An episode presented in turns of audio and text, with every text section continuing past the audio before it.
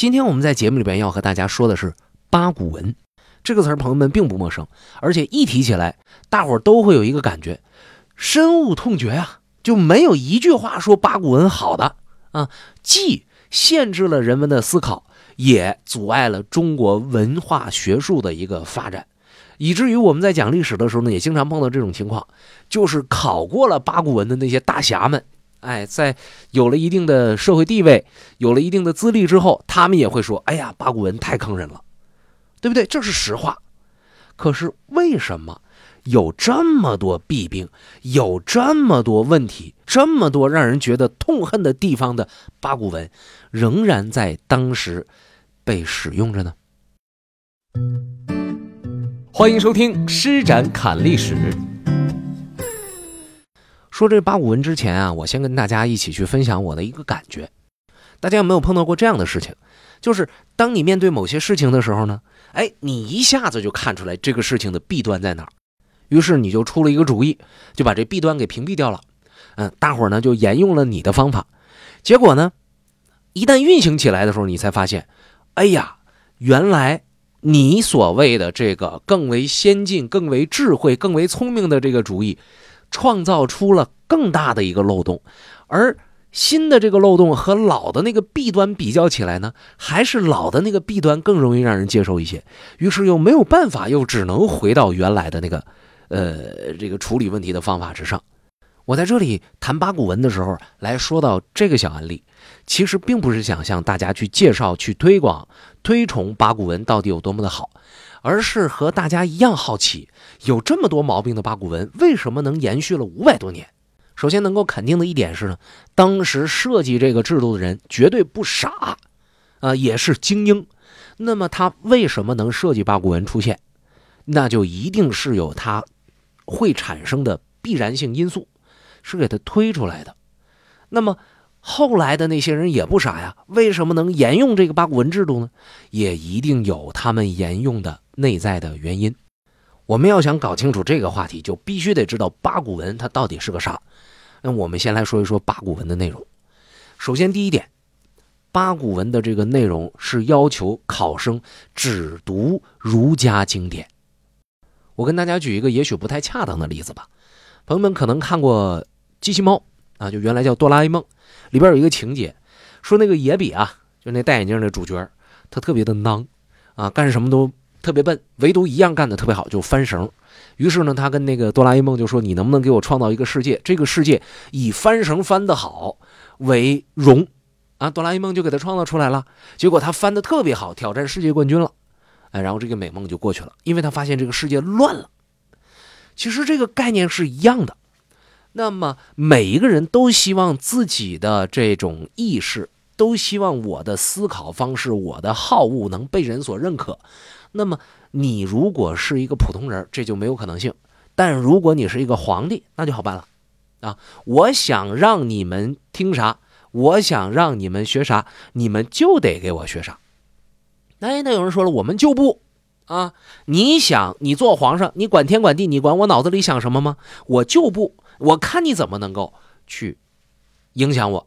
哎，好了，有办法，那就是作为类似于像公务员考试一样的精英选拔机制里边，人家皇上或者说统治阶级就下个令，我就考儒家经典，别的不考，你出现就不好使。哎，不但不加分，反而还扣分。好了，傻了！你作为读书人，你作为这个精英啊，精英坯子，就你还不算是精英，你是厨，是吧？你怎么办？你只能读啊，你没有选择呀。然后你经过长时间的学习，你的这个思维体系已经建立起来了。那么这正是统治阶级希望你能够出现的这个效果。好，这是头一条。紧接着我们再说，你学，你说我我。学的不好行不行？我表面上我是学这儒家经典，实际上我学点别的东西，好不好呢？我们讲今天说绝对不行，因为八股文考试的题目里边必须得用四书五经里边的现成话。所谓这个写作呢，你也得去模仿人家圣人的口气来行文。你要是对他不了解，你怎么去模仿啊？对吧？所以那个时候呢，干的这个事儿叫代圣人立言。哎，那为什么非得说是要要考考这个儒家的东西呢？因为儒家学说提倡的是修身齐家治国平天下。你在中国当年的这个社会，你只有掌握了这些经典和文史知识，哎，你才有机会以这个为基础来实现什么这个修齐治平的这么一个一条一条这个道路，一个一个往上走。这个就防止你想的太多，你说的太多，哎，影响我们这个皇上这根基，对不对？这是第一层。第二层呢，我在考试的时候给你画八股文，干嘛呢？其实跟今天老师干的一样，就是画考试范围啊。哎，你别看四书五经，这这书今天人看不懂，古人他也看不懂，好多都都不明白。哎，那这个时候就出现了这个各种注解。那么，靠谁的注解为为准呢？是吧？就像我们今天讲这教辅书、教教辅图书，是不是同样一个字儿啊？你你有的时候你看字典，这个字典它念这个音儿，那个字典那那个音儿，你怎么办？啊，这不是玩我们主持人吗？哎，那国家有个标准，你就读这个字典上就行了。好了，八股文里边对于四书五经的内容就做了一个非常准的诠释，要求以程朱学派的注解为准。那这个范围不就画完了吗？对不对？你就按这个来呗。就你一辈子你去学学学学学，你有机会学完，是吧？如果朋友们，我们设想一下，不给划定考试范围啊，学校呢也不光教这个儒家经典，什么诸子百家都教。我们且不说这些理论有时候是矛盾的，你容易学疯了。你就单说就那那么多资料啊，那么多典籍，你能看得过来吗？到死你也看不完啊。所以在八股文的这个内容选定上来说呢，它也有一个划定范围的功效。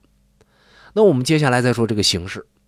首先有一条八股文特别牛的地儿，就是它能够防止作弊。甚至有人说呢，这个八股文就是为了防止考试作弊而产生的一种极其变态的考试方法。中国人这个作弊的历史啊，简直是太多了。我跟您说，只要有考试，就一定有人作弊。根据记载，在宋朝的时候，就有人在。这个我我们就不说什么夹带啊，不说什么小条这种低级的了，我们就说在卷上做记号这种事儿。我记得我上学时候还想过呢啊，我说这在卷子的某个地儿我画一下，是吧？哎，我这个这个不引人注意的弄一下，然后我找那批卷的同学啊，找那批卷老师说你你能不能帮帮我的忙？这都是美好的梦想，虽然从来没做过，但是真是想过。但是我上学那时候，那是什么考试？我这考试我不过，我大不了补考，我大不了挂科。我这毕业的时候我再考，总有一天我能过去。可是古人的那个科举是什么状态？我这考一次，我就要刷掉很多人的。我这人生当中，也许就这能赶上一回，这改变我的命运的。所以他们一定会很疯狂的，在这个作弊这事儿就想办法。根据记载呢，在宋朝的时候就已经有人要以这个试卷的内容。在文章的开头或者是结尾，他弄一点虚词儿啊，我们今天讲叫水词儿，嗯啊那这呀，就是对，就是口头语来当暗号，然后串通考官作弊啊。考官为什么帮你作弊呢？因为他把你弄上来，如果你们是一个族的，或者你们是有利益关系的，那对他将来好处是大大的，对不对？所以呢，各朝各代都在防止作弊这件事情了，做了很多很多的工作。比方说把名给你糊上，啊，或者说是这个防止替考等等等等，那这些都是呃由内由外而内的。真正由内而外的怎么做呢？就是我在考试的内容和格式上，我做出一个规定，我防着你。我们再来看这个八股文的这个结构题材啊，它有一个特殊的限定，就是它这个文章里边必须得有几个部分。叫破题、成题、起讲、入手、起鼓、中鼓、后鼓、竖鼓，必须得有，而且得按照格式严格来干。那么你想啊，格式都一样了，你是不是作弊的难度就加大了？是不是？但朋友们说了，哎，那我在开头结尾我还是可以弄点虚词进去啊，那不还是可以串通考官吗？没问题，我不跟你讲了吗？八股文的这个。防止考试作弊的这事儿，他已经进行到了一个变态的程度了。比方说，乾隆四十七年的时候，乾隆就下了一个令，告诉考官说：“你们啊，考试的时候，你们就提前，嗯，现想啊，什么这个破题儿啊、成题儿啊，嗯、这个开讲的这个虚字儿，你都给它规定好了，要求他们必须得使，而且只能使这种。谁用别的字儿，考试卷作废。疯不疯？朋友们，疯不疯？你明明这个文章写的特别好，你不需要用什么这种虚词儿，偏偏得让你往里加一个，是不是疯了？哎，那你说你作弊怎么做？大家都用一样的虚词儿，没办法。哎，可是又出现问题了，说你这文章都这么写的话，那就刻板了。你有这么多的条条框框，我们的好文章怎么能够写得出来呀？哎，这时候就有人控诉八股文了。好了，现在就出现了一个选择题了。什么选择题呢？一个是民间学子也好啊，或者说是批卷的老师也好啊，都觉得这个八股文它影响了水平的发挥。我们可不可以换？而另外一个选择是什么呢？就是公平。怎么到公平这块了呢？我之前说了，呃，这个防止作弊这件事儿，其实我们再回头说说科举制度的实质是什么呀？那不就是要摒弃原来的那个世家大族走关系、拖后门或者名正言顺的就占据了国家重要位置的这种情况发生吗？对吧？你就想选一些真正有才的人呢，对不对？至于说防止作弊的根本的原因，不也就是希望创造一种公平吗？要是可以作弊的话，那那那那个这个这个记性不好的，那不也能够打高分了吗？那你对于那些真有才的人，不就不公平了呢？对不对？所以这个时候就出现了，要么你刻板，要么你就舞弊不公平。反正这两个是天平的两边，你只能选一个，没有它就是一个办法就能兼顾这两项的。那么好了，现在朋友们，我请你们设身处地的为当时的读书人想上那么一想：如果你是当时的既没门路啊，又没有高贵血统的一个读书人，你是愿意接受那种跳跃性非常强，呃，这个束缚非常少，让你们释放天性，但是却可以人人作弊、人人走后门的这种考试制度，还是愿意我哪怕古板，哪怕刻板，哪怕死板，哪怕僵化，可是却相对公平很多的这种考试制度呢？两害相权取其轻啊，朋友们，这才是八股文能够产生且能够长期被使用的重要的原因之一。民间选择啊，优胜劣汰，物竞天择，就这么回事但是呢，这么做到底是利大于弊还是弊大于利呢？哎呀！这个人人都有自己的说法。顾炎武就曾经说过：“考试之弊，在乎求才之道不足，而防奸之法有余。”所以有人说嘛，就是太刻意的追求公平，那就会违反这个设立科举考试求人才的这个本意，然后产生的这个恶劣的后果会影响很远很远。而我们其实呢，不一定完全同意他这个观点。可是我们看这个现实状况，八股文也确实让广大学子的自由思想，嗯，受到了禁锢，这是真的啊。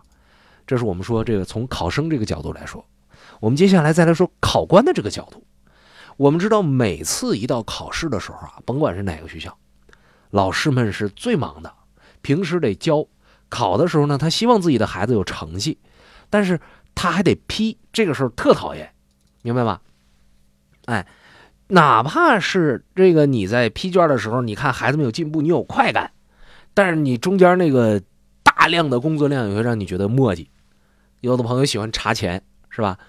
你有全世界最多的钱，让你天天查，你也查恶心了。考试批卷是这样子的：如果我们说这个考试的时候啊，这个文章你随便写啊，天马行空，随便乱整。那么这个批卷的这个时间，包括批卷人的这个水平，都受到了相当大的挑战。你没办法整齐划一了，对不对？你标准不一样，那你肯定就，你就很难能够迅速的把这个卷批好。而且呢，咱们说实话，标准不一样，又导致了一个公平性的问题，对吧？这个人他喜欢吃辣的啊，你写了一篇文章赞颂辣的东西，那他当然觉得你高分啊。这个人喜欢吃辣的，你赞颂甜的，你修这个你你你贬损辣的，那在心里边他就会觉得不满意。那在打分的时候，手艺高手艺低，那差太多了。当然，我说这是非常浅显的道理。真正的这个八股文出出现之前呢，我们国家这个考试对于这个写题的这个要求是尽量要在字数上标准化一点啊。宋朝的时候规定了，呃，这个论多少字，赋多少字，等等等等。但是呢，哎，举子们他这有才华，我不在乎你那点字数不行，我这不够，唰唰唰唰唰写，连篇累牍，哎，就贪多呀。啊，这写的多，证明我有实力啊！结果，哎，考官看这一篇，我去，一万字，那一篇两万字，疯了，叫考官困于批阅。这个是在《宋史》当中的选举制里边的原话，前面那句叫“举人文章不精”，没有一个学子会觉得自己东西不行的。他敢去，他就都觉得我自己还行。就算真觉得自己不好，他也存在一个侥幸心理。真的，我考试就这样，哪怕我不会，我也等到最后一秒钟。万一有谁不小心把卷答得特别好，然后把名字写错，写成我的了，我那我不是捡着了吗？是吧？我得看看他的名字是什么，我得改过来呀。当然这是玩笑，最实在的就是我们上初中的时候，数数学老师讲的，说这个应用题你就算不会，你也写个因为所以，他给你一分，给就比不给强。所以郭德纲讲话了，你别管我说的怎么样，我给的多。那么这个考试的时候，学生都寻思我给的多点，我给的多点，那你说考官怎么办？哎，所以到了明代的时候，这个字数上的要求就更加的严格了。到了清代的时候更狠，不但要求你的字数，而且说了，你要是达不到或者是过了，作废。当然这是一定区间之内啊，也很难可丁可卯那几个字吧，是吧？但是我们紧接着又出现一个问题，怎么清朝的这个科举制度就这么变态啊？啊，这个八股文怎么这这这还还带做废卷子的呢？当然我们说呢，这里边啊它还有一个更大的工作量，因为按照清代的规定呢，呃，各省各乡在考完试之后，必须按照流程限时把这个考卷送到礼部去复查去，防的就是作弊。呃，不但不送不行。就是送晚了也得治罪，而且那工作量是什么情况呢？最开始是由礼部及亲派大臣一起来复查，但是后来呢，呃，考生渐多，试卷也多，于是就是九卿宫陪他们一起复查。呃，再往后来说，人数越来越多，怎么办？再加人。那为什么清朝的科举，呃，交上来的卷子这么多呢？是因为他们是三场并试，也就是一起考三场。头一场写八股文，有人说那八股文那不是限定字数吗？也没多少，没说完呢，七篇。啊，第二场论表各一篇，判五条，或者是论一道判一道，诏告表内科各一道，是啥我也不知道啊，就是反正就是写一大堆。第三场呢测五条，所以你想就是这么多考试项目，那试卷一个人就得多少啊？你就得有人去批。批完了呢，还得复查。那你想，无论是地方上的还是中央的，他这个阅卷的工作量，那得多大呀？对不对？所以，如果你不把这个格式做一个非常统一的一个标准一个安排，那那工作量就更恐怖了。哎，这是我们说从考官这个角度上来讲。然后我们这回再真的啊，回归一下整个考试这本质，我们来说这个八股文。到底能测出来考生的什么技能？其实呢，测他们的这个基本功，这是能考出来的。为什么呢？因为八股文有格式啊，啊，做命题作文。那你想都写命题作文，很多朋友说命题作文好写，可是你看你觉得好写，他也觉得好写，那我们普遍水准都高。那这个时候，你的水平要是没有一个突出的话，哎，你就很难能够写得出来。于是。啊，这个语文水平的这个高低，它是有一个底线的啊。通过八股文能够考得出来，而且呢，就在这种僵化刻板的形式之下，他也有高手，确实能够别出心裁，写出跟别人不一样的文章来。那这考验的是啥呀？这反映出来的是啥呀？那不就是文字功底吗？不过我们再说的白一点啊，所谓这个文字功底，就你把这个字儿怎么拼，怎么拼，怎么拼，你能拼出来同样的意思，然后你表达的方式和别人不一样。这个说简单，但是做起来真是太难了。所以有很多学者就会说，那八股文实际上是什么东西呢？它是个智力测验。好了，我们说了这么些关于八股文的分析，那么我们能够知道的就是，这种文体本身有非常严重的弊病，而且内容空洞。千篇一律，所以明清的有识之士啊，每次说到这个事儿的时候，都非常的痛苦。所以在后来清朝末年，准备要废科举的时候，人们的这个攻击的矛头，首先指向的就是八股文啊。而事实上呢，八股文在戊戌变法的时候，也确实是先于科举制度本身而被废的。虽然后来。啊，戊戌政变之后，八股文制度又被恢复了过来。可是，在康熙二十七年以后，八股文就已经不再放在第一场了，是放在第三场了。也就是说，他的成绩就已经和考不考上没有什么太大的关系了。然后，这是到了一九零五年，八股文随着科举制度的取消而寿终正寝了。再回头看啊，洋洋洒洒，从明代一直到清代。八股文存活了五百多年，那其实既有当时它的功用，也有它的害人之处。而唯一能够庆幸的是什么呢？就是我们现代人终于可以不用在八股文这一害和当时作弊那种不公平这一害当中，不得已的去选择一个。嗯，当然回头话还是这么讲，现代人也有现代人的苦恼。想和施展聊一聊听节目的感受，想看看节目当中的互动素材，欢迎关注“施展侃历史”微信公众账号，请用微信搜索中文实名“施展侃历史”。诗是诗情画意的诗，展是大展宏图的展。施展侃历史，我在这儿等你。